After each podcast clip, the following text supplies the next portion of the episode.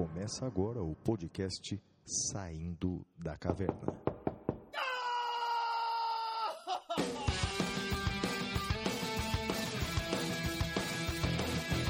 Com Guilherme Madeira, Fala galera, sejam bem-vindos, sejam bem-vindas. Flávio Martins, Salve, salve galera, muito bem-vindos, muito bem-vindas a mais um episódio do Saindo da Caverna. Eu sou Guilherme Madeira e junto com meu amigo Flávio Martins vamos acompanhá-los pelo encontro de hoje, episódio número 58, CPI. E aí, Flavião, como é que você tá, rapaz? Bem, Madeira, estou bem na medida do possível, não é? As notícias eh, que nos cercam, infelizmente, não são muito boas. A gente continua ainda numa fase muito terrível da pandemia, não é, Madeira? Mais uma semana complicada, com mais de 3 mil mortes por dia. O mundo inteiro nos olhando com preocupação, porque esse contágio, embora tenha caído um pouquinho, né? O número de mortes, Uh, e, e, e, já os mais velhos, já vacinados, estão morrendo menos, agora quem morre são os mais jovens, mas o mundo nos olha com preocupação porque viramos aí um possível celeiro de mutações do vírus e, isso coloca em risco não é? o mundo todo. Enfim, tem muitos problemas ainda, mas como eu sempre digo, não é Madeira, se nós chegamos vivos a mais uma semana, já é algo a se comemorar, não é? Episódio 58. É verdade, e apesar de, disso tudo, Flávio, assim, tenho uma notícia boa, né? Essa semana, a minha sogra, que é a dona Inês, se vacinou, meu pai se vacinou. Então, olha, assim, eu, eu tô, tô muito feliz com isso, em meio a toda essa tristeza, essa dor uh, de tudo. Também hoje, nós estamos gravando no dia 15 de abril, li uma notícia de que houve uma melhora do Paulo Gustavo. É claro que todo mundo ora por todos os doentes, mas Paulo Gustavo é uma cara conhecida de todo o Brasil, né? É uma pessoa querida de todo o Brasil. Então, eu me uno a todo mundo nessa corrente de orações pelo Paulo Gustavo, pela melhora dele, e acho que o Brasil precisa né, que de uma notícia boa, né, para reverter esse 7 a 1 que a gente vive, e talvez a melhora do Paulo Gustavo possa ser essa essa notícia, Flávio. Acho que uma notícia boa, Madeira, não sei se você viu essa também, eu até poderia colocar lá no, no, no, no prêmio Capitão Caverna, mas, mas coloquei outra coisa. É que é, tá em pleno desenvolvimento, cara, uma, uma vacina é, para AIDS, para o vírus HIV, oh. e você viu, produziu anticorpos em todo mundo, cara. 97% na, na, na das pessoas, sim. Cara, mas demorou, hein, cara. O, o, o, HIV foi descoberto nos anos 80, não é? Flávio, nos anos 80. Tem uma é, peste, e eu uso esse termo, uma peste pior, e que talvez a gente encontre a cura por tabela. Todo mundo sabe, não, não é segredo de ninguém, que minha mãe faleceu de câncer. E eu li hoje também no jornal uma notícia de que vários, vários doentes que tinham câncer e pegaram Covid se curaram do câncer. E agora os médicos vão estudar esses doentes para entender o que, que aconteceu, qual é a chave. Pode ser, Flávio, que o Covid acabe nos levando à cura de uma outra peste que é o câncer, né? Uma coisa é certa, né, Madeira? A ciência ela salva, não, rapaz? O conhecimento, a ciência salva. É por ela que a gente tem que, que é pelo conhecimento, né, que a gente tem que se nortear, não é, Madeira? É isso e que o mundo, como dizia Carl Sagan naquela obra, não seja assombrado pelos demônios, Flávio. E vamos que vamos, Madeira. Presente aí o primeiro bloco. Então vamos para o Correspondentes da Caverna. Até já. Correspondentes da Caverna.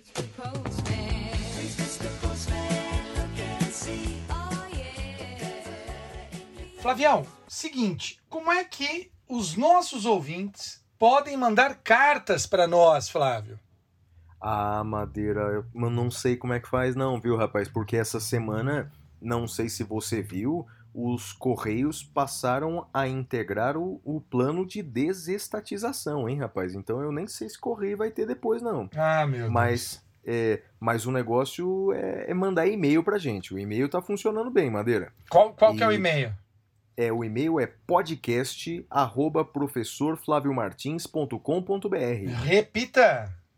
podcast arroba professorflaviomartins.com.br Mas os ouvintes podem mandar mensagem pra gente também pelas redes sociais. Os endereços do Madeira, tanto no Twitter quanto no Instagram, é arroba madeira10. E os meus endereços, tanto no Twitter quanto no Instagram, é arroba siga o Flávio. Então bora lá, Flavião. Primeira cartinha, bora lá. Olha, a primeira mensagem que a gente selecionou foi do Felipe Cid Finocchio. Ele escreve assim: olha, me chamo Felipe, tenho 38 anos, moro em Niterói, Rio de Janeiro. Em 2005 me formei em educação física. Durante a pós-graduação em fisiologia do exercício, resolvi mudar completamente o rumo da minha vida. Em 2009, iniciei a faculdade de Direito, me formando em 2014, passando na prova da OAB, em boa parte graças a vocês, em 2015. Desde então, dedico meu tempo ao estudo para concurso e advogando autonomamente. Ainda não decidi qual rumo tomar, concurso público ou advocacia. É, como podem perceber, estou mais perdido que amendoim em boca de banguela, escreve ele. Muito bom. Tenho a, tenho a honra de dizer que fui aluno de vocês em diversos cursos preparatórios para OAB e concursos. Sigo vocês desde sempre nas redes sociais e posso dizer que ainda me considero aluno de vocês. Evitando maiores prolixidades. Vocês são. O que, que eu faço aqui, Madeira? Ele falou um palavrão. Ah, pode falar. Le- É? Pode falar. Vocês são foda, vocês são foda. Rapaz, é o primeiro palavrão que eu falo aqui no, no programa em um ano e meio aqui. Acompanho o SDC desde o primeiro episódio e indico para todos. Melhor podcast de todos os tempos, além de trazer conteúdos sérios e atuais, com análises jurídicas e sociais. Possui uma pegada descontraída que o deixa leve e agradável para que todos que o ouvem. É um prazer passar aproximadamente uma hora diária ouvindo vocês. É, não pensei duas vezes em me tornar assinante lá do Detrator. Olha, rapaz, ele nos acompanha mesmo, Madeira. É? Pois estou. é, ve- ve- agora, agora acho que vem uma parte aqui, ó. É, estou me vendo em um conflito interno, conforme expõe agora. É, esse ano o SDC durava uma hora, uma hora e meia, agora passou a durar mais de duas horas. E o detrator com mais ou menos três horas. E aí ele pede aqui, Madeira, para que a gente faça. Você já tinha falado mesmo, é, a descrição do programa com os temas, não é? A Ou seja, minutagem, na né? descrição, a minutagem. Vamos trabalhar nisso, vamos trabalhar nisso. Olha, é, obrigado pela, pela dica, a dica é boa. E ele termina dizendo assim, ó. Gostaria de deixar uma indicação cultural musical. Maurício Baia, ou simplesmente Baia. As principais músicas são Lembre, Habeas Corpus, A Trilha Sonora da Vida, Lado Oposto, Quando Eu Morrer e Romantismo à Moda Antiga. Rapaz, eu não conheço não. Você conhece Maurício Baia? Não, não conheço, cara. É, vou dar uma olhada, rapaz, vou dar uma olhada. Aliás, tem, tem muita música boa, não é, Madeira? É, é, eu, eu tava ouvindo esses dias. Você já ouviu falar de um cara chamado Maurício Janessi? Acho que é isso que chama. Já, Maurício Gen- Genesi. Sim, Não é- sim. É bom, rapaz. O cara é bom. Descobri agora recentemente. Meu cara é bom. É. Olha, a próxima mensagem é assim, ó, Madeira. O João Pedro Buzoni. Prezados Flávio Madeira. Inicialmente, a ideia de mandar, eh, buscando agradar o Madeira, uma carta escrita à mão e digitalizada. Contudo, pelo bem das suas vistas e da minha dignidade, me furtarei de qualquer mensagem manuscrita, pois mesmo estudando direito, tenho escrita de um médico. Meu nome é João Pedro Nazaré. Como disse, sou estudante de direito pelo Mackenzie. Tenho a honra e o prazer de ser aluno do professor Madeira. Cursei a matéria de Direitos Humanos com ele no primeiro semestre de 2020, tendo tido somente algo eh, como um mês de aulas, infelizmente, É. É. sem tempo de convidá-lo por um café ou pizza com os alunos. Espero ainda o encontro de ouvintes em um futuro não muito distante. Vai ser muito legal esse encontro de ouvintes, hein, Madeira? Vai ser, vai ser legal. Atu- atualmente, no quinto semestre, tenho tido aulas de processo penal também com ele. acompanha o podcast desde o seu primeiro episódio, por indicação do professor, ainda naquele mês com aulas presenciais, e por meio desse pude conhecer também o professor Flávio, figura que dispensa qualquer comentário. Bem, a minha pergunta é a seguinte: nessa semana, o senador Cajuru entrou com mandado de segurança no STF para que, ainda que indiretamente, buscar que o presidente do Senado, Pacheco, abra um processo de impeachment contra o ministro Alexandre de Moraes. Apesar da aversão que o, que o assunto por si só gera em mim, pelas finalidades políticas claramente escusas, gostaria de solicitar alguns comentários. Olha, eu vou comentar aqui, o Madeira e, e João Pedro, porque é, no momento em que nós estamos gravando aqui o podcast, o ministro Nunes Marques, que foi o ministro sorteado, arquivou de plano o pedido do senador Cajuru, afirma, afirmando ele, não é? Aquilo que nós já havíamos afirmado ao longo da semana, que cabe exclusivamente ao presidente do Senado iniciar processo de impeachment contra ministro do Supremo. Da mesma forma que cabe exclusivamente ao presidente da Câmara dos Deputados iniciar o processo de impeachment contra o presidente da República. Não pode o judiciário determinar o início do processo ou fixar prazo para apreciação, porque realmente, segundo a lei, é a Lei 1079 de 50, essa é uma atribuição exclusiva dos presidentes das casas. Eu confesso, Madeira, e tenho escrito sobre isso, que eu entendo que essa opção da lei não é a melhor. Deixar todo esse poder na mão de uma pessoa só, que é o presidente da Câmara, no caso do impeachment do presidente da, da República, ou no caso do presidente do Senado, no caso do impeachment de ministro supremo. Eu entendo que seria muito mais justo e democrático que o processo de impeachment pudesse começar pelo voto da maioria absoluta da casa. Lembrando que maioria absoluta é mais da metade de todos os membros. Então imagine, seriam 257 deputados para começar um processo de impeachment. Lembrando que a condenação exige um quórum ainda muito maior, que é o quórum de dois terços.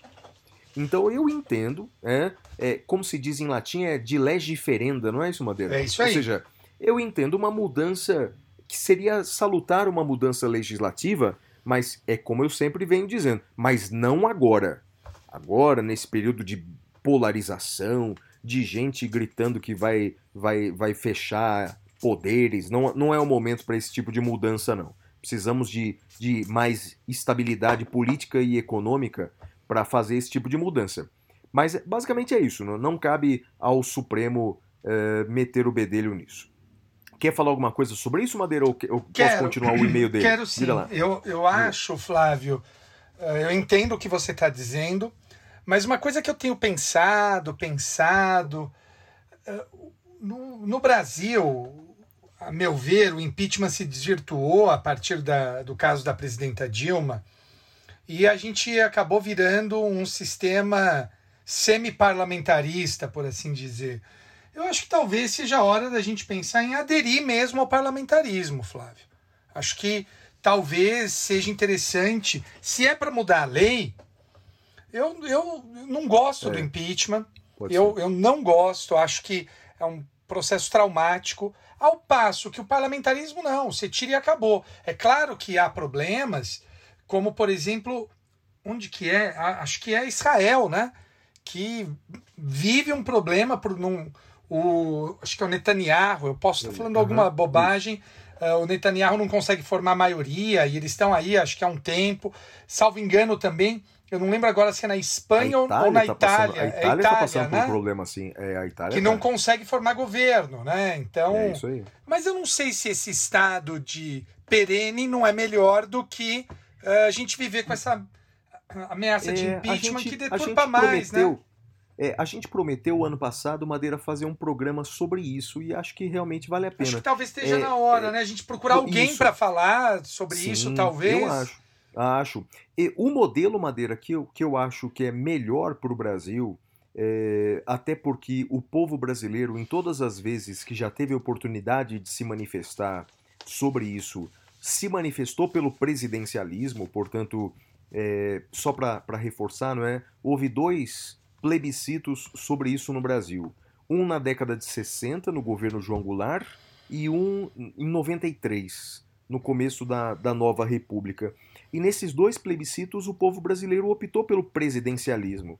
Porque, é, é, me parece, é, é, é algo que os latino-americanos gostam de escolher o seu governante diretamente, sabe? É, é, é meio que, que, coisa de latino mesmo. É, eu acho que deve, ser a ver, tem, deve ter a ver com o nosso clima equatorial.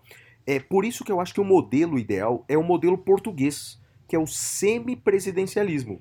O povo escolhe o presidente da república que funciona como chefe de estado, chefe de estado, e o parlamento escolhe um primeiro-ministro que é o chefe de governo. Eu acho que o povo vai, o povo brasileiro não vai sentir tanto a mudança que seria uma mudança brusca para um regime parlamentarista, não é? Então, quer dizer, continuaria tendo presidente, só que exercendo outras funções, a função de chefe de Estado. Bem, mas merece com certeza um programa só sobre isso, Madeira.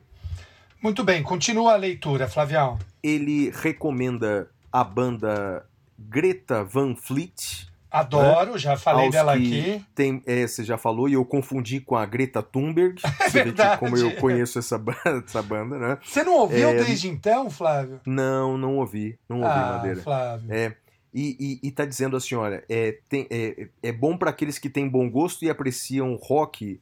E ele diz que para não confundir rock com YouTube, ele tá dizendo aqui, né? E por ele, fim, ele é meu aluno, pedir... né? Você disse, né?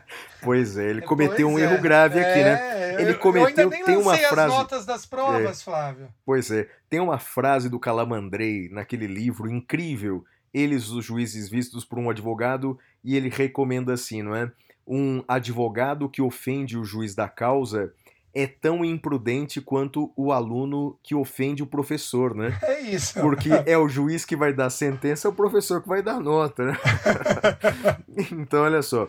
É... E ele escreve assim: por fim, gostaria de pedir que o Madeira que ele repensasse sua política de não ter monitores para suas matérias na graduação seria uma ótima oportunidade a alunos com proximidade à matéria, especialmente por esse contato com o professor. Mas... Aceita ele como monitor aqui, mano. Flávio, mas agora que eu não aceito, tá louco? ele ofende a minha banda Sim. de rock é. e aí vem pedir vaga de monitor? Cê, não, mas que... Madeira, mas, mas se é para ter alguém do seu lado que não seja um puxa-saco, né? Ah, não, adoro puxa-saco. Ah, você gosta? Deus do céu. Não, Olha não só. gosto não. Deus me livre. É, não, não, não. O Bruno Alexandre diz assim, ó. Prezados professores Flávio Madeira, bom dia. Faço meu contato pela segunda vez com a SDC. Na primeira oportunidade tive a felicidade de ouvir minha mensagem ser lida. Espero ter a mesma sorte novamente. Como dito antes, sou advogado criminalista na cidade de Montes Claros, em Minas Gerais.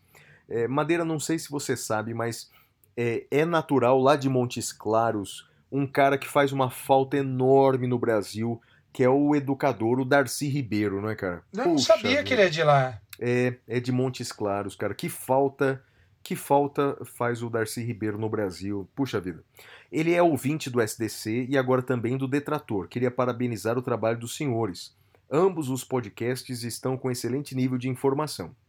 Bem, é, dessa vez, meu contato é motivado pela necessidade de conhecer o posicionamento dos professores sobre as reiteradas notícias de habeas corpus impetrados contra decretos municipais que adotaram medidas restritivas de circulação de pessoas para conter o avanço das contaminações pela Covid-19.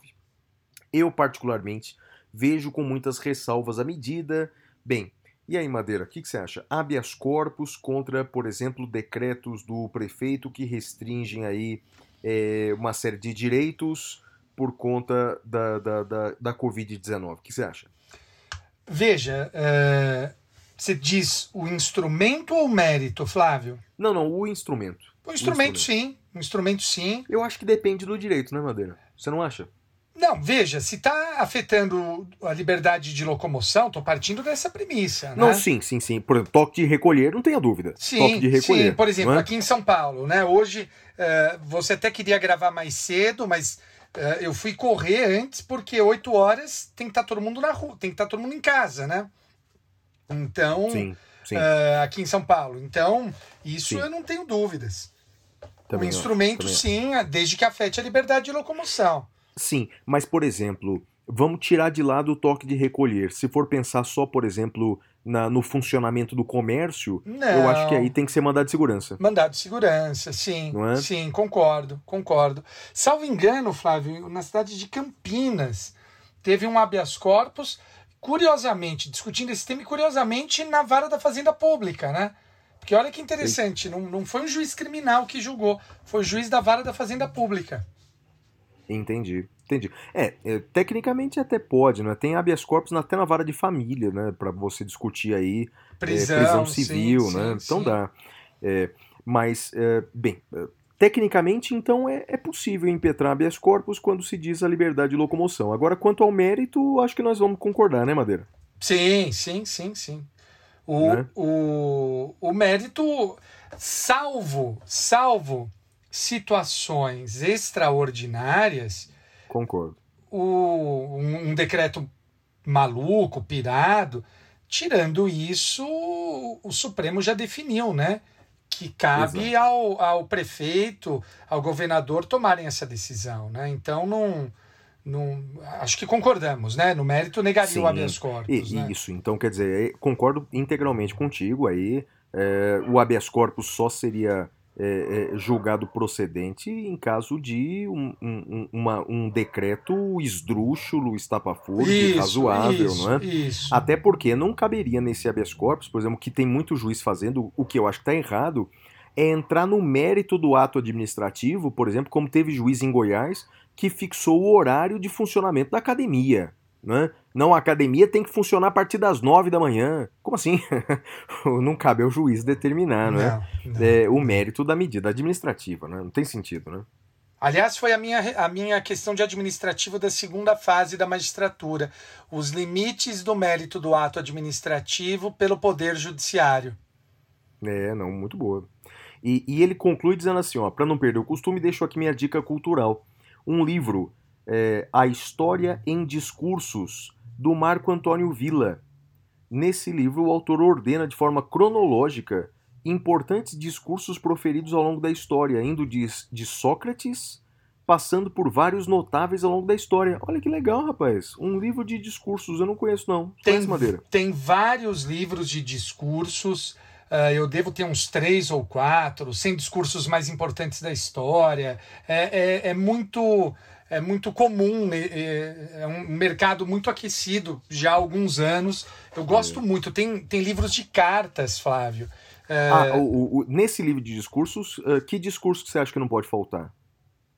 Puxa vida, você me pegou Não é? agora. Eu, eu, tô- eu tô com um na cabeça aqui, Qual? que é um dos mais emocionantes. I Have a Dream. Ah, Eu tenho um sim, sonho do sim, Martin sim, Luther do King, Martin não Luther pode faltar, King. Olha, né? é, sei lá, o primeiro que me veio foi o discurso do Henrique V na Batalha de Azincourt. Né? A batalha Ah, que ah, ele, ele faz com que os ingleses. É uma batalha entre os ingleses e os franceses.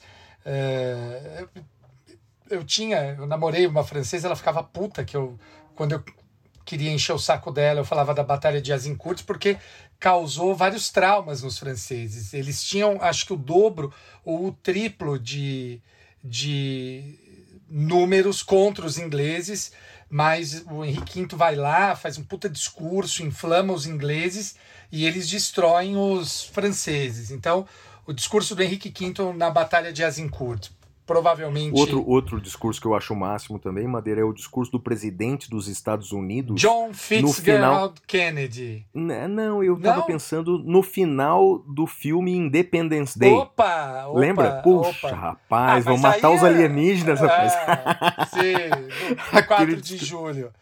Não é demais? Cara, eu assisti aquele filme no cinema, cara, Eu lá também, no interior. cara, eu eu morava no também. interior. Você acredita que naquele discurso ele foi aplaudido em pé no cinema, cara? Os caras do meu lado levantaram, bateram palma pro, pro presidente. Ah, os caras É, do como é que seu chama? lado, Paul- Flávio. Paul- Você também, é, vai. Paul- Não, eu também, eu também, eu Óbvio, também. Como é que óbvio. chama o ator, cara? É Paul. Ah, meu Deus. O ator é bom, cara, bonitão. É de... Pô, você tem certeza? Não é o.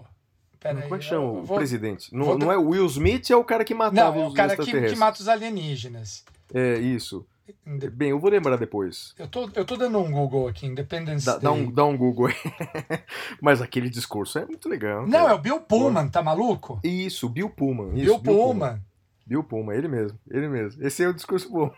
E o nome do presidente é, é presidente Thomas J. Whitmore. É isso aí.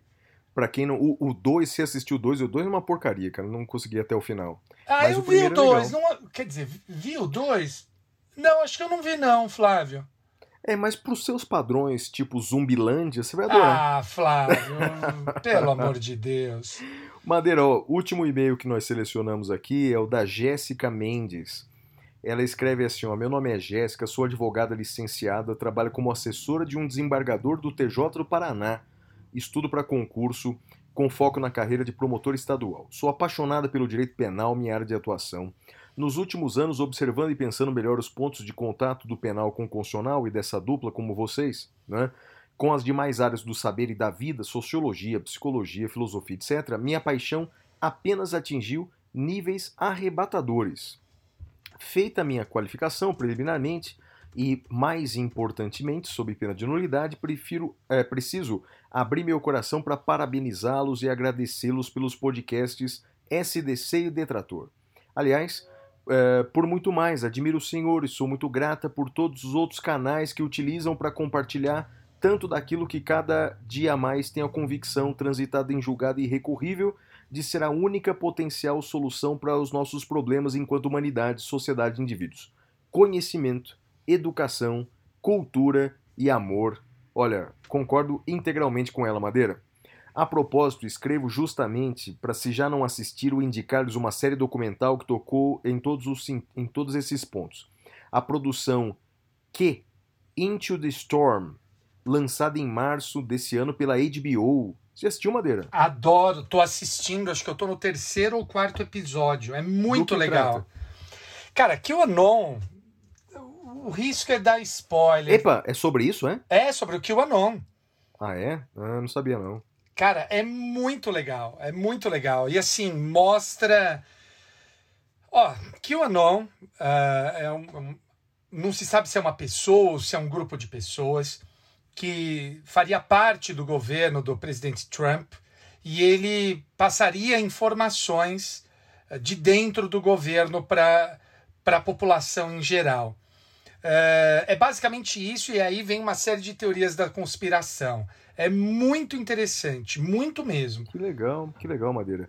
E ela escreve assim: o documentário me chamou a atenção, contudo, eh, pois me fez, eh, como sempre lembro Madeira, a sair da minha bolha, especialmente da minha bolha digital, Twitter Instagram, eh, dar-me conta e querer entender melhor os espaços virtuais, sobretudo os cavernosos e as profundezas, bem como o alcance, os fenômenos e as consequências desse oceano infinito que é a internet. É, só A partir toma. disso- eu- eu- eu- acho que só. Bom, desculpa, continua, continua. A partir disso, minha cabeça e meu coração começaram a se questionar, também eh, descendo as zonas obscuras e abissais sobre temas que têm sido tanto e necessariamente abordados pelos senhores nos últimos meses. Ressalto o seguinte: liberdade de expressão, privacidade, fanatismos, radicalismos, nacionalismos, globalismo, eh, contra a democracia, intolerância e preconceitos, e como já adiantado, conhecimento, educação, cultura, amor e desesperança, recordando o fechamento do último SDC. Fala aí, Madeira. É, eu só, só sugiro que ela tome um pouco de, de cuidado, né? Me lembrou aqui, Jéssica, aquela frase, acho que é do Nietzsche, quando você olha para o abismo, o abismo olha para você, né? Então, toma um, um pouco de cuidado quando você vai ver essas coisas. Eu, por exemplo, Flávio, eh, teve, teve um, um sábado, acho que o pessoal sabe que eu estou me preparando para a minha primeira ultramaratona, né? Pelo menos tecnicamente eu posso chamar de ultramaratona, porque serão 45 quilômetros. E aí eu tinha na planilha 28 para correr. E 28 para mim é tranquilo. Só que, Flávio, eu cheguei aqui. Era 28 ou era 24? Não, era 28. Eu cheguei aqui depois da corrida, troquei de roupa, tirei a roupa, né? Deixei na, na lavanderia. E a hora que eu fui eh, eh, tomar banho, Flávio, sim, eu vomitei a alma. E eu só tinha, só tinha água, só tinha ingerido água e gel. E, e, e daí depois eu fui tentar entender o que, que me fez passar mal. Flávio, foi aquele dia que eu te liguei no meio da corrida para te falar de um determinado assunto, lembra? Uhum. Lembro sim. E aí, o que, que eu entendi? Que eu passei mal porque foi um reflexo do meu corpo, porque eu fiquei as três horas correndo e pensando nesses temas ruins, ouvindo determinado noticiário, e foi uma reação do meu corpo a tudo aquilo. Então eu não ouço mais determinadas coisas quando eu vou fazer o meu longão de final de semana. Fico só ouvindo coisas bacanas, estou ouvindo agora o Alquimista de. É, o, o audiolivro do Alquimista e esse tipo de coisa. Então, só coisas agradáveis. Então, toma cuidado, Jéssica, porque, especialmente nesses tempos né, ruins que nós vivemos, uh, eu acho que a gente tem que preservar um pouco da nossa saúde mental também. É, e se, falando isso, Madeira, você me fez lembrar uma experiência que eu fiz, você vai lembrar disso, é, que aconteceu três anos atrás. No começo do ano, eu sempre organizava as minhas palestras que eu daria é, o resto do ano pelo Brasil inteiro, então fazia os materiais, etc. E três anos atrás, já sentindo esse clima de polarização intensa na internet, você lembra que eu fiz uma experiência, Madeira? Eu fiz um perfil falso. Eu te bloqueei. Pra... Sério? Você me bloqueou daquela vez? Pô, você era muito louco, cara. Desse era, perfil então, falso. Era, era, era. Ele chamava Cara, era um personagem do Poderoso Chefão. É, como é, é que era? Esqueci, ah. aquele cara que morre no Poderoso Chefão. Ah, aquele cara que morre no Poderoso Chefão. É o cara que claro. morre estrangulado. É, é, poucas pessoas é. morrem no Poderoso Chefão. Mas então, a ideia era é, é, só difundir ideias antidemocráticas por um determinado tempo e saber o quanto aquilo ia gerar, é, é, é, ou seja, aquilo ia difundir o, o, aquele personagem, Madeira, é, é, virou uma subcelebridade, cara. Começou a ter mais seguidores do que eu. E eu cancelei a conta, claro, né? E depois eu mostrei na. na, na nas como, palestras, né? Nas palestras, mostrei nas palestras como esse, esses discursos antidemocráticos acabam encontrando eco na sociedade, cara. Um negócio assustador. E, e aquilo me fez mal também, cara vendo aquela reação é muito triste mesmo, né? É, muito não, faz mal fisicamente, cara. É, é sim. Mas vamos lá, Madeira, apresenta o próximo bloco aí. Muito bem, meus amigos, e agora vamos ao próximo bloco, que é o Notícias da Caverna. Até já.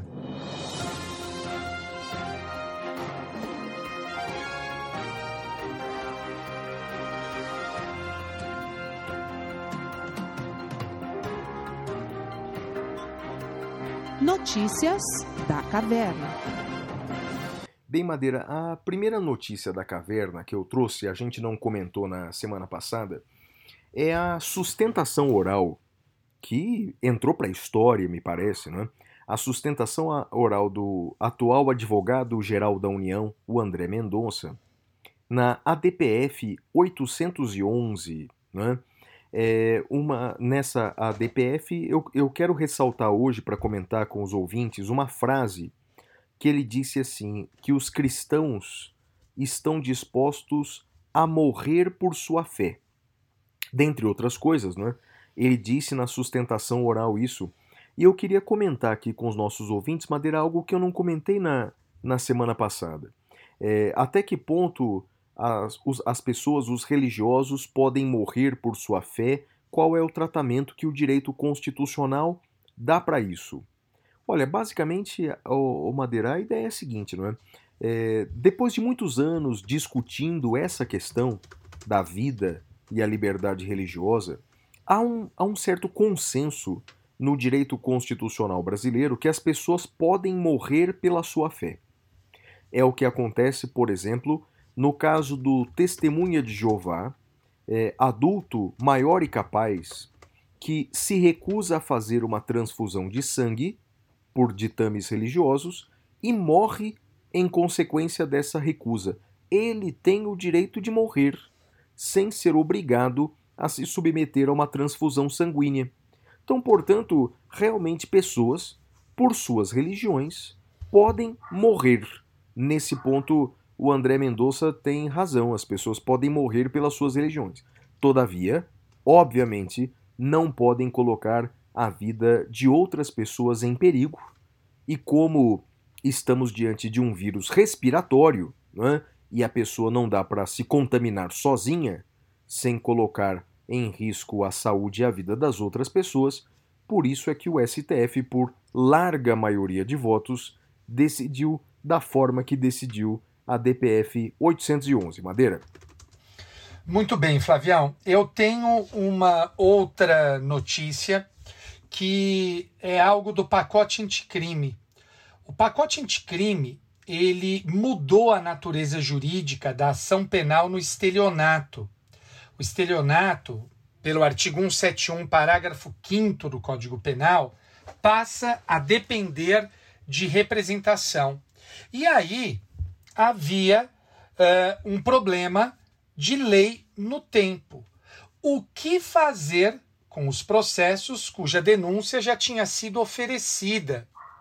Bem, Flávio, o STJ fixou por maioria, na terceira sessão, é o HC 610201 de São Paulo, de 24 de março de 2021, que se aplica a nova regra apenas aos processos cuja denúncia não tinha sido oferecida. Se a denúncia já tinha sido oferecida, não se aplica aos, no, ao, aos processos, a lei nova. Flávio? Interessante, Madeira. Interessante. Tu pensando aqui, você concorda, cara? Não, não, eu não concordo, porque é uma norma mista, né? É e deveria ir aqui, até, cara. o trans... não, até veja, antes do trânsito não, julgado, Não, Madeira, né? eu, eu, eu diria o seguinte. Não, a ideia é boa. Eu acho que a ideia é boa. Criar um parâmetro legal, etc. Pena que isso não tá na lei, né, Madeira? Exato. é, rapaz, isso aí tinha que retroagir, cara. Isso tinha que retroagir. É, vai caber habeas corpus aí pro, pro Supremo, com certeza, né, cara? Ah, cê, então, vamos ver para onde o Supremo vai. Eu acho que o Supremo vai. Vai. Vai manter, viu? Você acha? Eu acho. Porque, porque a norma tem reflexos penais evidentes, né, rapaz? A, a Constituição manda a lei penal retroagir. Não é? Sim, e, sim, e, sim. É, a, a, bem, é, me parece que a primeira falha é do legislador, né? Deveria legislador ter previsto. deveria deixar. Deveria é, ter previsto. Deveria ter prever. É, pois é, mas uma, uma leizinha meio mal feita, né? Com ah, todo respeito ao é, legislador. Né? É, faltou, faltou um maior esmero nesse ponto, né? Faltou, faltou, faltou. Minha notícia é a seguinte, mano. Ih, rapaz, a minha notícia me, me, me deixou chateado. Conselho Federal de Medicina fez essa semana, Madeira, várias postagens afirmando o seguinte, abre aspas, é. só o médico sabe o que é melhor para seu paciente, fecha aspas. É, basicamente, o Conselho Federal de Medicina está defendendo né, que os médicos brasileiros uh, têm liberdade para utilizar medicamentos, mesmo quando a indicação terapêutica não consta da bula. Isso vale, por exemplo, para o famoso e alardeado kit Covid, não é?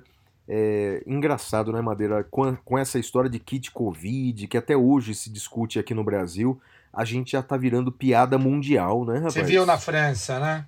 Eu vi na França o parlamento inteiro dando risada que a gente ainda usa cloroquina no Brasil, cara. É, é claro que há um, um, elemento xenófobo, né, da, da, da França claro. contra nós. Assim, assim, Madeira, como a gente deu risada aqui, vamos fazer justiça.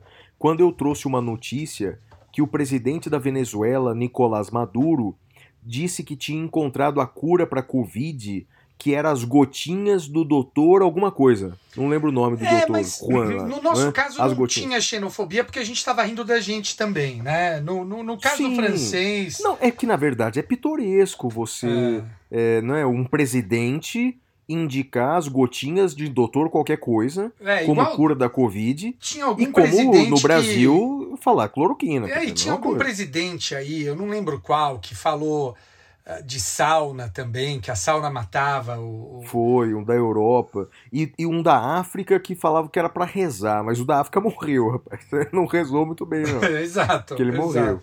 É. Bem, Madeira, então é, o, o, Conselho Federal de Medicina fez isso, né?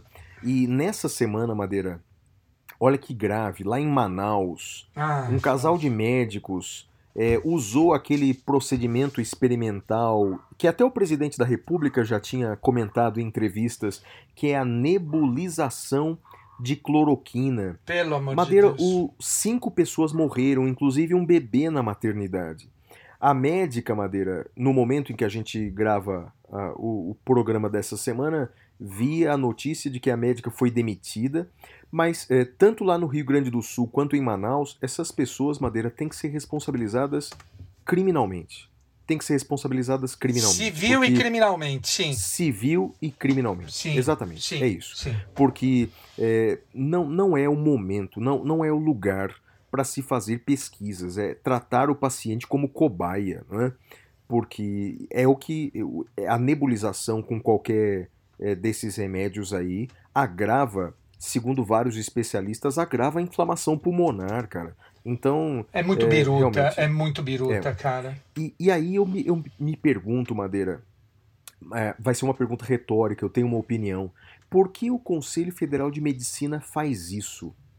É, é, é, é, de- de- defende é, o uso de, de medicamentos fora da bula? Porque uma coisa, não é? É o, o médico escolher entre remédios indicados para aquela doença, ele escolhe qual é o remédio melhor, né?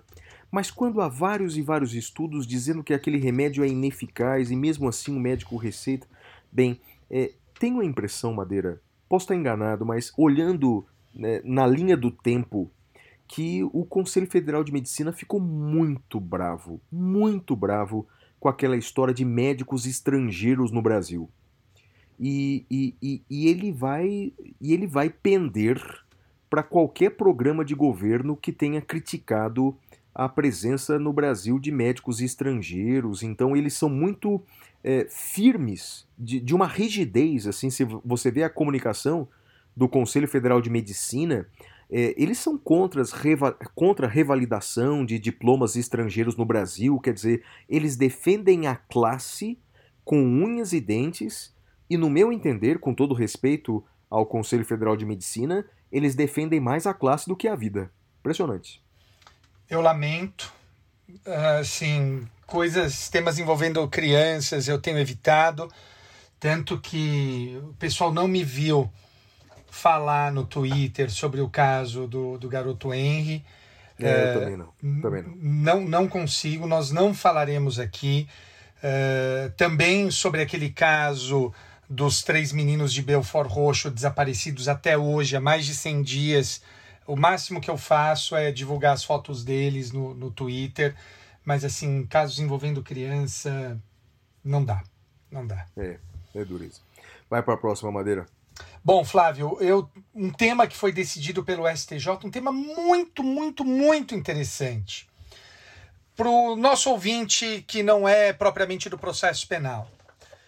Quando se determina a citação de alguém que esteja fora do Brasil, em outro país, o mecanismo se chama carta rogatória.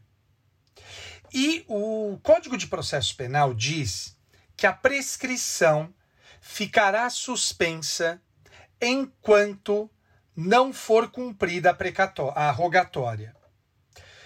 Só que quando que volta a correr a prescrição, Flávio?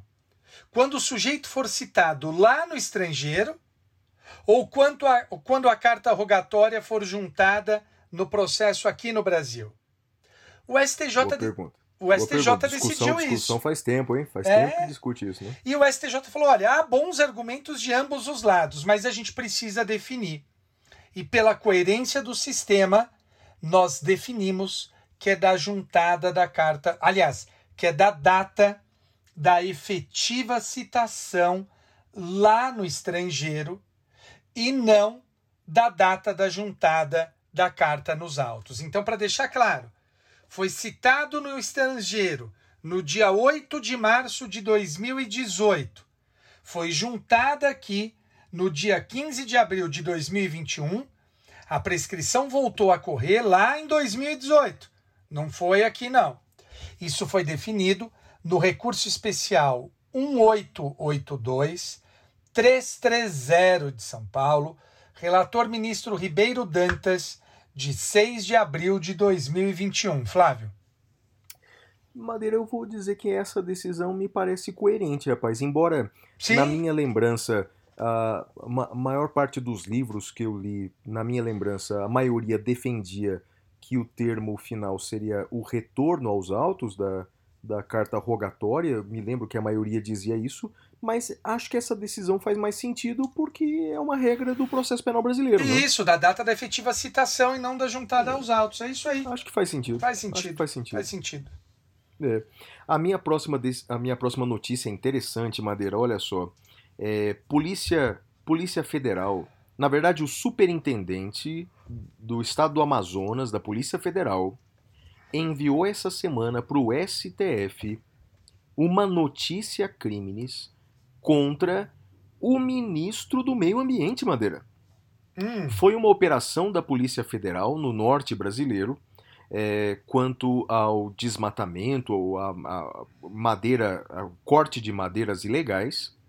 E naquela operação da Polícia Federal, para lá foi o ministro do Meio Ambiente, dizendo eh, que, na visão dele, eh, aquela madeira era legal. Bem, enfim, o superintendente da Polícia Federal mandou um ofício para o STF dizendo que, no entender dele, o ministro do Meio Ambiente estava praticando crime. Olha que grave isso, Madeira. É o ministro do Meio Ambiente. E o delegado me parece que agiu corretamente, não é? Porque, vislumbrando o crime de ministro de Estado, ministro de Estado tem prerrogativa de função. Prerrogativa de função é STF. Qualquer investigação criminal tem que tramitar junto ao STF. Então, nesse ponto, me parece que o delegado da Polícia Federal agiu corretamente. Mas olha o desdobramento disso, Madeira. O delegado geral, né, o, o, o, o, o diretor-geral da, da Polícia Federal, já anunciou na imprensa de que vai substituir o superintendente da Polícia Federal no Amazonas, Madeira. E aí eu queria trazer à baila uma discussão aqui que eu defendo no meu livro, é, que é, acho que a gente já comentou aqui alguma outra vez, que é eu defendo que as polícias investigativas, portanto a Polícia Federal e a Polícia Civil, que elas tenham autonomia semelhante à autonomia da Defensoria Pública, do MP e da magistratura, porque da forma como estão hoje, submetidas, subordinadas ao poder executivo, quando essas polícias investigam alguém do poder executivo, acontece o que aconteceu essa semana. Ou seja, o poder executivo, ele vai no investigador. Então eu defendo essa mudança constitucional, mas como eu volto a dizer, só entendo que não é o momento propício para esse tipo de mudança. Você viu essa notícia, Madeira? Eu vi essa notícia, Flávio, e acho que é, é, lamentável. Também defendo a inamovibilidade do, dos delegados. Eu acho que os delegados são um, têm um papel importante no Estado Democrático de Direito e cada vez mais. Então eu, eu, eu adiro aí, eu acho que, que é importante isso. Já temos aí uma meia inamovibilidade. Meia. Né? É, uma- meia. é meia. meia. É meia. Explica aí pra quem não sabe como é que funciona. Antes era nada, né? Antes, Antes não era tinha nada. Podia ser removido da- da- da- do, do distrito policial, qualquer ordenzinha superior removia. Agora como é que é? Agora precisa ter decisão motivada com base no interesse público. Que é mais ou menos, né? É seja, isso, né? é, não é, melhorou um pouquinho, né? costas É. do interesse público, né? Que serve para tudo. Então, mas já houve um, um avanço. Eu não, melhorou que- um pouquinho. É. Espero que Melhorou. avance mais, Flávio. Também acho, Madeira. Só notícia. Bom, a minha última notícia eh, diz respeito à conversão do flagrante em preventiva. O STJ e o STF fixaram que não pode, não pode converter eh, o flagrante em preventiva. Só que olha o que aconteceu. O juiz fez isso. E depois que ele fez isso, chegou um pedido do delegado para que ele decretasse a prisão preventiva. E aí fica a pergunta: o pedido posterior do delegado convalida o ato do juiz? E o STJ disse que sim. É o agravo regimental no RHC 136708 do Mato Grosso do Sul, relator, ministro Félix Fischer, uh, de 11 de março de 2021. Flávio. Boa, Madeira. A minha última notícia é essa daqui, ó. Ministério Público Federal processa o ex, uh, uh, o ex-ministro da Saúde Pazuello e outras autoridades por improbidade administrativa quanto ao incidente ocorrido em Manaus, Madeira.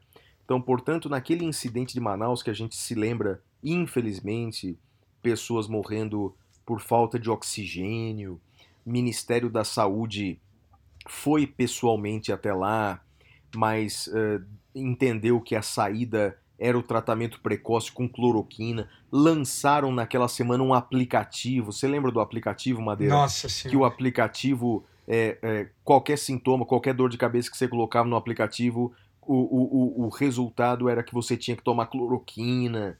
Bem, enfim. É, estão, ele está sendo investigado civil e penalmente. É, agora ele está sendo processado por improbidade administrativa, que tem natureza civil, né? Então, a improbidade administrativa tem natureza civil, tramita na primeira instância e o processo acaba de começar contra o ex-ministro da Saúde, o general Pazuello, e outras autoridades locais. Madeira. Muito bem, Flávio. E com isso nós encerramos as notícias da caverna e alguns episódios a gente sempre tem a, a, tenta trazer algum entrevistado bacana para falar conosco. E nessa semana é o André Stefan.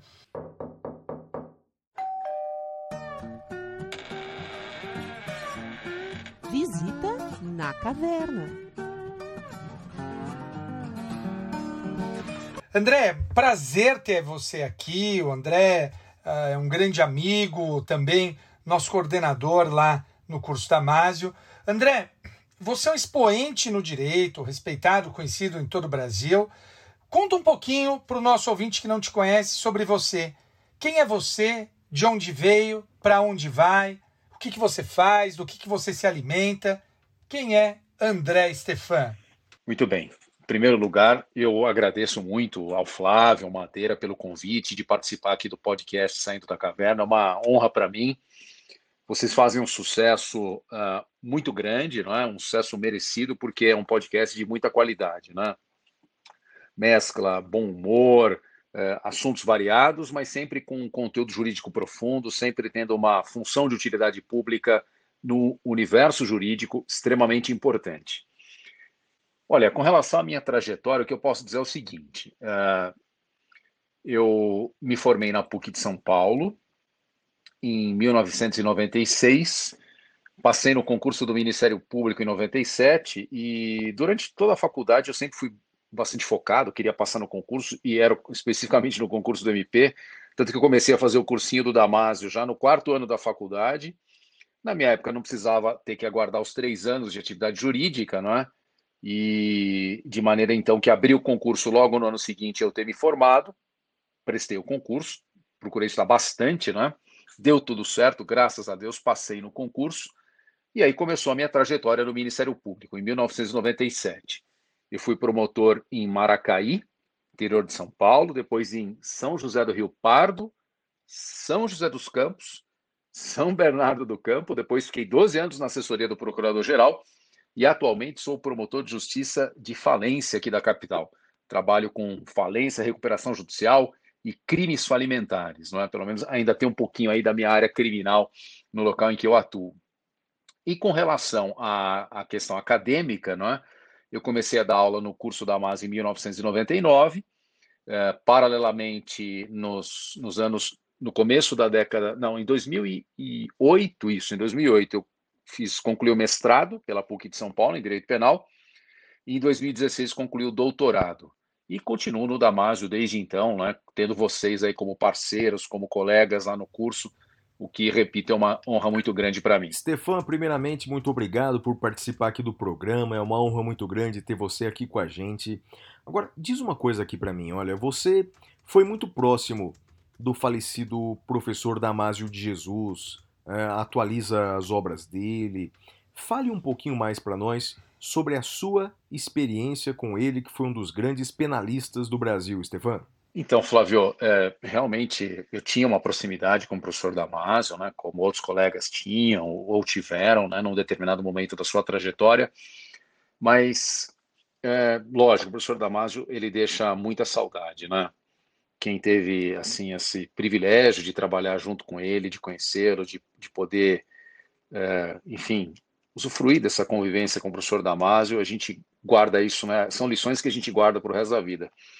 Meu contato com o professor Damasio, meu contato mais pessoal, começou como eu era aluno. Né? O professor Damasio, antigamente, ele fazia desafios com perguntas complexas de direito penal que ele lançava para todos os alunos do curso, e ele premiava com livros aquelas que ele julgava que eram as melhores respostas. Eu participei de vários desafios, né? fui aluno Damasio por mais de dois anos, e aí uma hora ele me chamou brincando, falou, ah, você está proibido de participar, que você precisa dar chance para os outros, e falando sério, ele me disse, quando você prestar o concurso e chegar na fase oral, você me avisa que eu vou escrever uma carta de recomendação.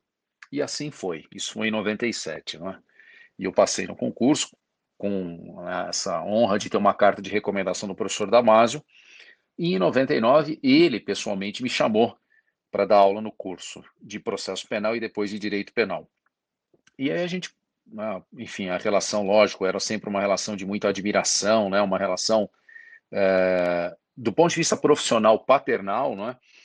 E fiz algumas viagens internacionais com o professor Damásio para a Argentina, em congressos que ele proferiu e, e me eh, pediu que eu o acompanhasse. Foi uma experiência muito, muito grande. Em 2005, ele foi convidado para ser especialista uh, na, num congresso da Organização das Nações Unidas sobre Justiça Penal, e, e, prevenção do crime, e ele deu palestras muito legais sobre penas alternativas, não é? sobre o trabalho dele como doutrinador em sugestões legislativas e como responsável pelo patronato da Maso de Jesus, uma instituição em Bauru que eh, fomenta penas alternativas, e foi um grande sucesso, e eu tive a oportunidade de testemunhar eh, o professor Damaso nesse congresso da ONU, né? foi na Tailândia, em Bangkok. Enfim, e era muito gostoso, né? Quando o professor Damásio é, comparecia ao curso, ficava conosco, professores, na, na sala dos professores, não é? Conversávamos. Depois da aula, né, a gente tinha oportunidade também de, de trocar bastante ideia. E o professor Damásio né, me honrou com, com a tarefa de atualizar sua, suas obras, especificamente sua obra de direito penal, né, os quatro volumes o que, puxa vida, para mim foi uma coisa muito tocante, muito bonita e um, um reconhecimento dessa amizade que nós tivemos. André, uh, a gente sabe, você já falou também que você é membro do Ministério Público de São Paulo. Na sua opinião, qual o papel do Ministério Público na atualidade, André? Puxa, Madeira, pergunta boa, difícil e complexa, né? Qual o papel do Ministério Público na atualidade? eu diria para você que o, o papel do Ministério Público ele é muito bem traçado pela Constituição. A defesa dos interesses sociais, dos interesses difusos, coletivos, individuais e indisponíveis. Mas o Ministério Público é, antes de mais nada, o defensor da sociedade. É? Esse é o nosso papel. É difícil, porém, apurar corretamente uh, o, o, o que significa ser defensor da sociedade, não é? E, e eu creio que essa dimensão da defesa da sociedade deve ser estabelecida novamente pela Carta Constitucional, pela defesa do regime democrático, pela defesa dos direitos e garantias fundamentais, mas também pelo cumprimento fiel da Constituição. No âmbito criminal, eu creio que caiba ao Ministério Público zelar para que, sempre com respeito ao devido processo legal, respeitando uh, as funções uh, do advogado, o papel da defesa, respeitando a independência do Poder Judiciário, zelar para que os autores de crimes sejam responsabilizados. Eu julgo, como promotor criminal, que a, a responsabilização dos autores de crimes cuja culpabilidade for comprovada em juízo é uma tarefa inexorável que o Ministério Público tem que se empenhar ao máximo para cumprir. Mas a função do Ministério Público não se esgota aí, não é? Também envolve a defesa dos direitos difusos e coletivos e também a atuação em várias outras searas, né? Eu atualmente como promotor de justiça de falência A gente tem uma, uma, um ofício é, complexo né, nos processos de recuperação judicial, nos processos falimentares, né, na execução coletiva, de zelar para que ela ocorra com respeito a todos os credores, para que, se para que haja recuperação de todo ativo, para que a massa falida possa, dentro das suas forças, pagar o número máximo de credores, para evitar fraude, não só uh, o, o ilícito penal, né, o crime falimentar em si, mas a fraude que vise a lesar a coletividade de credores. O Ministério Público tem, de fato, uma função muito relevante, assim uh, determina a nossa Constituição. É importante que cada membro do Ministério Público tenha consciência dessa função, da responsabilidade e saiba exercê-la da melhor forma possível. Né? Acho que talvez em resumo seria isso o que eu vejo como o papel do MP na atualidade. André, já agora agradecendo aqui a sua participação, diga aqui para o nosso ouvinte, que é majoritariamente da área do direito, que conselho profissional e pessoal você daria para os nossos ouvintes? Flávio, um conselho profissional, puxa, são tantos conselhos, né? Eu, eu creio que o conselho maior que eu poderia dizer é desempenhe a sua função com ética, com afinco, mas com muita responsabilidade. Tenha sempre consciência de que, seja qual for o seu objetivo, seja qual for a sua função no mundo jurídico ou em qualquer outra seara, se você for um advogado, se você for um membro do MP, um delegado de polícia, um magistrado, procure fazê-la da melhor forma.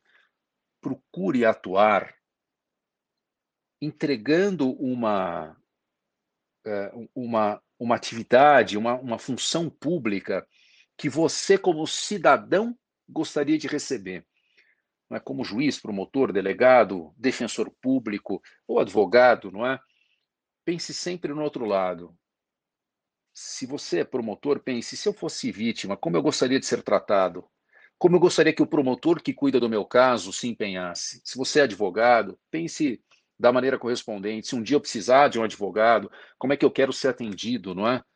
Você magistrado, se um dia eu for um dia como jurisdicionado, se eu fizer uma postulação em juízo, se eu figurar como parte, como eu espero que a justiça me trate? E o delegado de polícia da mesma forma, né? Acho que esse é um um vetor importante para nós pensarmos como nós devemos nos conduzir no dia a dia.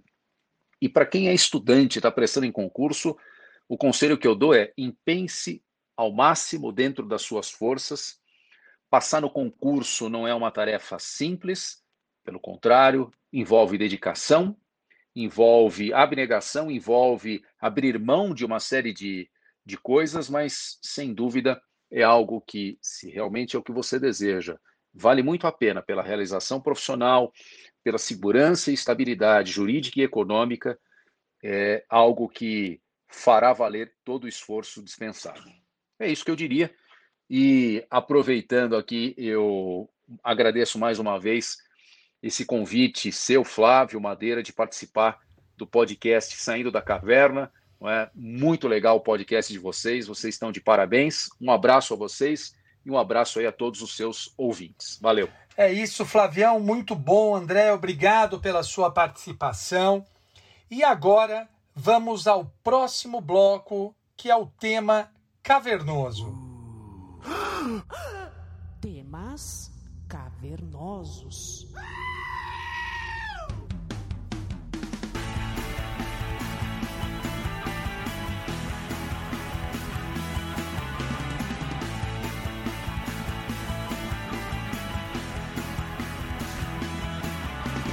Bem, amigos, o tema cavernoso dessa semana é mais uma vez é, um tema que temos ouvido a toda hora nos jornais e nós vamos falar de CPI.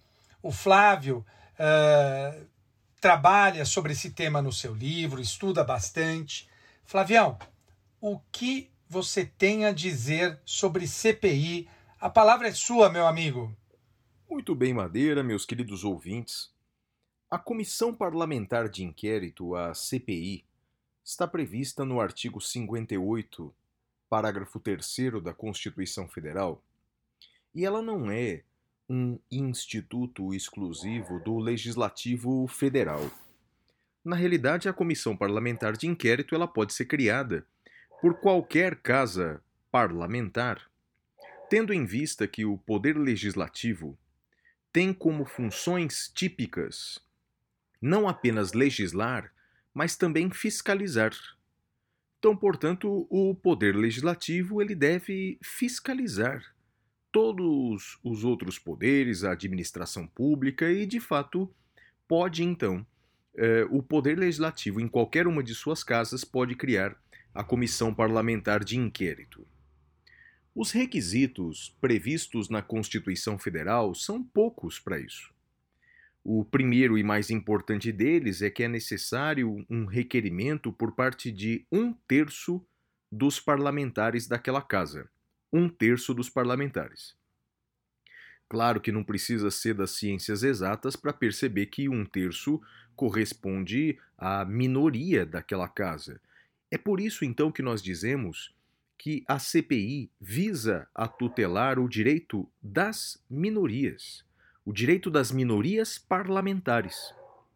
Basta que haja a assinatura de um terço dos parlamentares, basta que a investigação se restrinja a fato certo e tenha prazo determinado, que é direito líquido e certo desses parlamentares, é direito líquido e certo dessa minoria instaurar a comissão parlamentar de inquérito. É por isso que, quando, após esses requisitos constitucionais, os parlamentares encontram algum óbice na instauração da CPI, como, por exemplo, uma recusa por parte do presidente do Senado, bem, nessa situação cabe mandado de segurança para o Supremo Tribunal Federal, e isso vem acontecendo ao longo dos últimos 30 anos. Não é? A decisão recente liminar do ministro Barroso, depois referendada pelo voto de 10 ministros do Supremo, o único voto vencido foi o Marco Aurélio, que nem examinou o mérito. Portanto, houve unanimidade no tocante ao mérito. O Supremo entende que é direito líquido e certo das minorias parlamentares.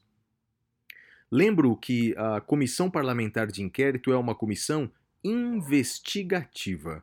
Ela tem o papel de investigar. E por força de determinação constitucional, a CPI ela tem poderes instrutórios de juiz. Então, portanto, as mesmas provas que um juiz pode produzir, como determinar a intimação de testemunhas, determinar a sua condução coercitiva, fazer inspeções, requisitar documentos e até decretar a quebra do sigilo bancário e fiscal, a CPI pode fazer. Agora, a CPI ela não tem poderes de julgamento, ela não julga ninguém, então ela não condena ninguém, ela não decreta prisão, ela não pode decretar quebra, é, é, não pode decretar a interceptação telefônica ou busca domiciliar, porque isso é ato exclusivo de juiz, Madeira. E aí, Madeira, gostou ou não? Pô, Flavião, como sempre, uma belíssima aula, te agradeço por ela, parabéns. E agora nós vamos ao tema cavernoso. Aliás, ao tema cavernoso não, esse foi o nosso tema cavernoso. Nós vamos agora para o pintura rupestre. Até já, amigos!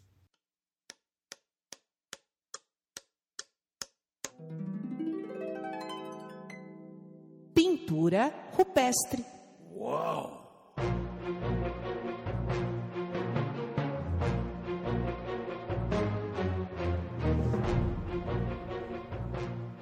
Bem, Madeira, a minha dica cultural da semana é um livro, rapaz.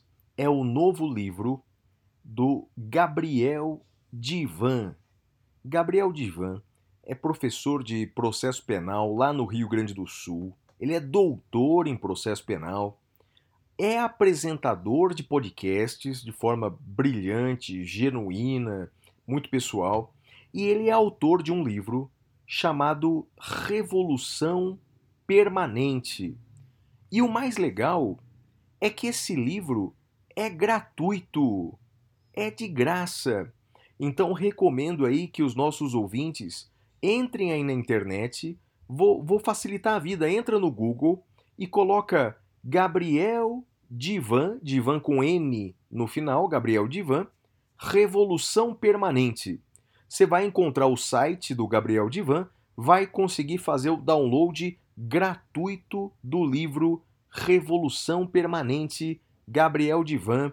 Aliás, preciso agradecer porque o Divan me mandou um exemplar físico. Acho que mandou para você também, né, Madeira? Mandou, mandou. O Divan é um cara super querido, gosto muito dele.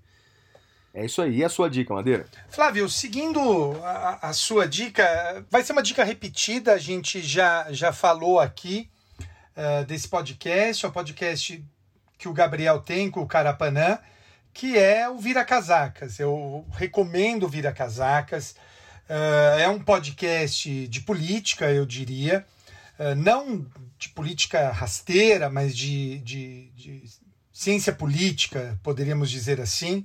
Uh, recomendo que ouçam, principalmente para ter uma outra visão. Eu acredito que a maior parte dos nossos ouvintes não tenha a mesma visão que o pessoal do Vira Casacas tem.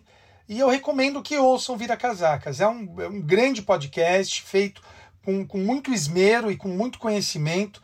Sou fã dos dois, então recomendo. Então hoje o Pintura Rupestre foi todo o Gabriel Divan. E agora nós vamos para o bloco que já uh, virou uma tradição, que é o bloco Pasme Excelência. O Flávio vai me falar uma notícia e eu vou dizer se eu pasmo ou não. Flavião.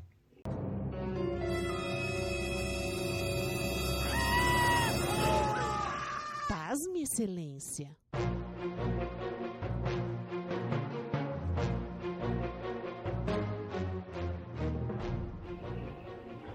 Olha, Madeira, o Pasme Excelência dessa semana é uma notícia em que eu fiquei pasmo, eu fiquei pasmado, não sei se vai acontecer com você. A notícia foi a seguinte: no Rio de Janeiro, por falta de sedativos, pacientes entubados, Madeira, eles acordaram da sedação e, por estarem entubados, ficaram desesperados e tiveram que ser amarrados nos leitos. Madeira, vendo essa descrição do que estava acontecendo em alguns hospitais brasileiros, cara, isso é, é, é, é, é uma. É, é tortura, cara. É tortura. Vendo essa notícia, eu achei que nós chegamos no nível mais rasteiro de tratamento do ser humano, Madeira. Eu fiquei pasmo com essa notícia. E você? Ah, Flávio, eu, eu, eu fiquei. Eu vi essa notícia. Eu não sei se pasmo é a palavra, mas assim.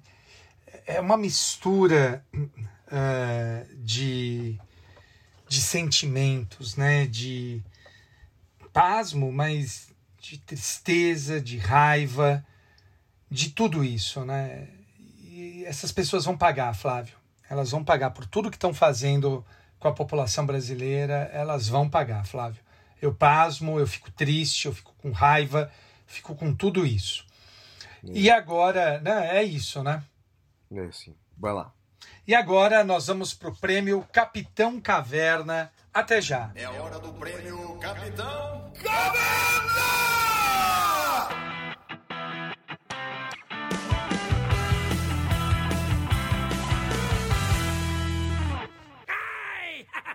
Madeira, então o meu destaque negativo da semana tem tudo a ver com o bloco anterior do Pasme Excelência, que é o descaso com a morte.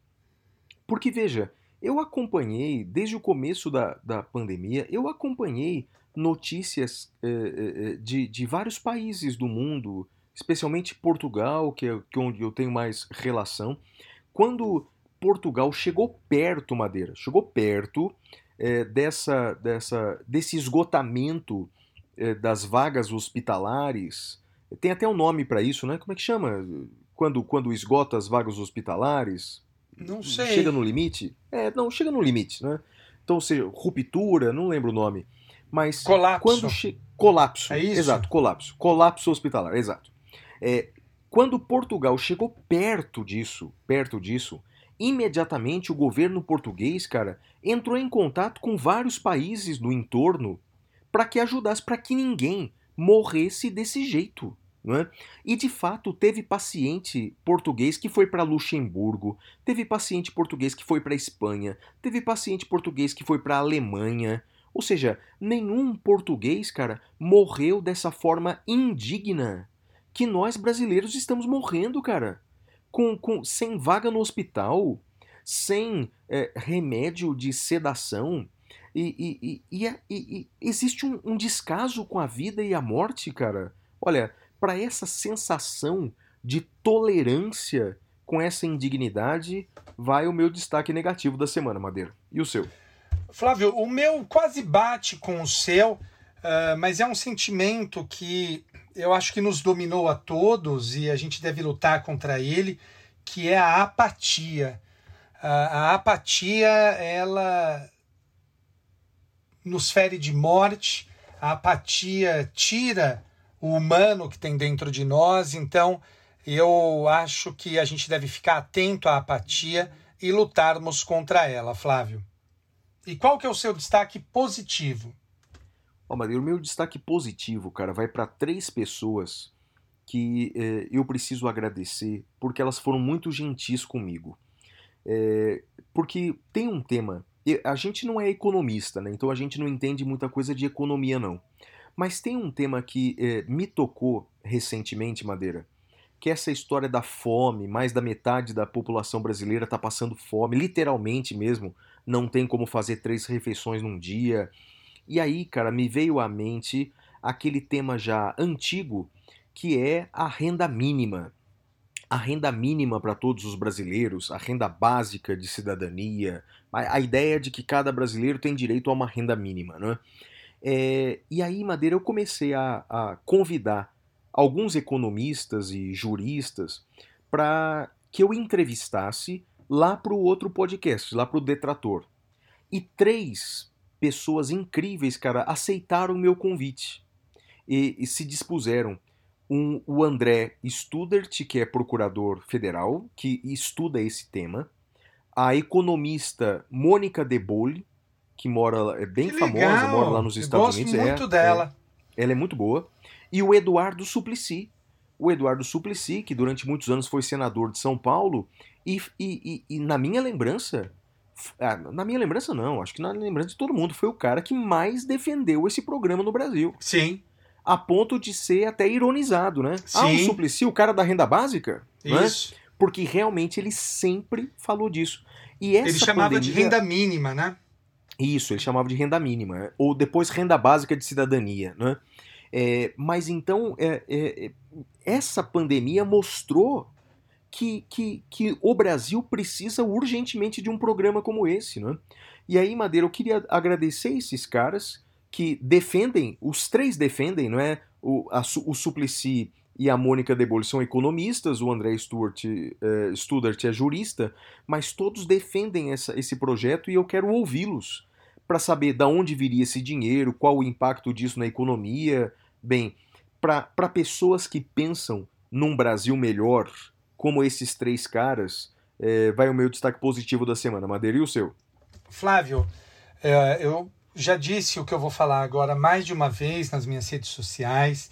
Muitos não entendem e, e eu acho que essa pandemia tem servido para mostrar isso. Eu sempre disse que disciplina é mais importante do que desejo, porque você não acorda com vontade todos os dias tem muitos dias que se acorda sem vontade de fazer as coisas. Quando se acorda com vontade é fácil viver. Agora, o grande lance é a disciplina. O Renato Russo falava, né? Disciplina é liberdade. Então, meu destaque positivo vai para a disciplina e eu uh, espero e recomendo a todos que tentem. Uh, tá difícil para todo mundo viver, mas com disciplina você consegue viver uh, e consegue passar por tudo isso de uma forma menos horrorosa. Flávio, disciplina é o cara. Boa, Madeira, boa. E assim chegamos ao episódio 58, Madeira. É isso aí. Queria mandar um beijo pro meu pai, pra minha mãe e pra você. E para todos os brasileiros que ajudam o seu semelhante e que mostra o inconformismo diante da profunda desigualdade social em que vivemos. É isso aí, gente. Tchau, tchau. Tchau, pessoal!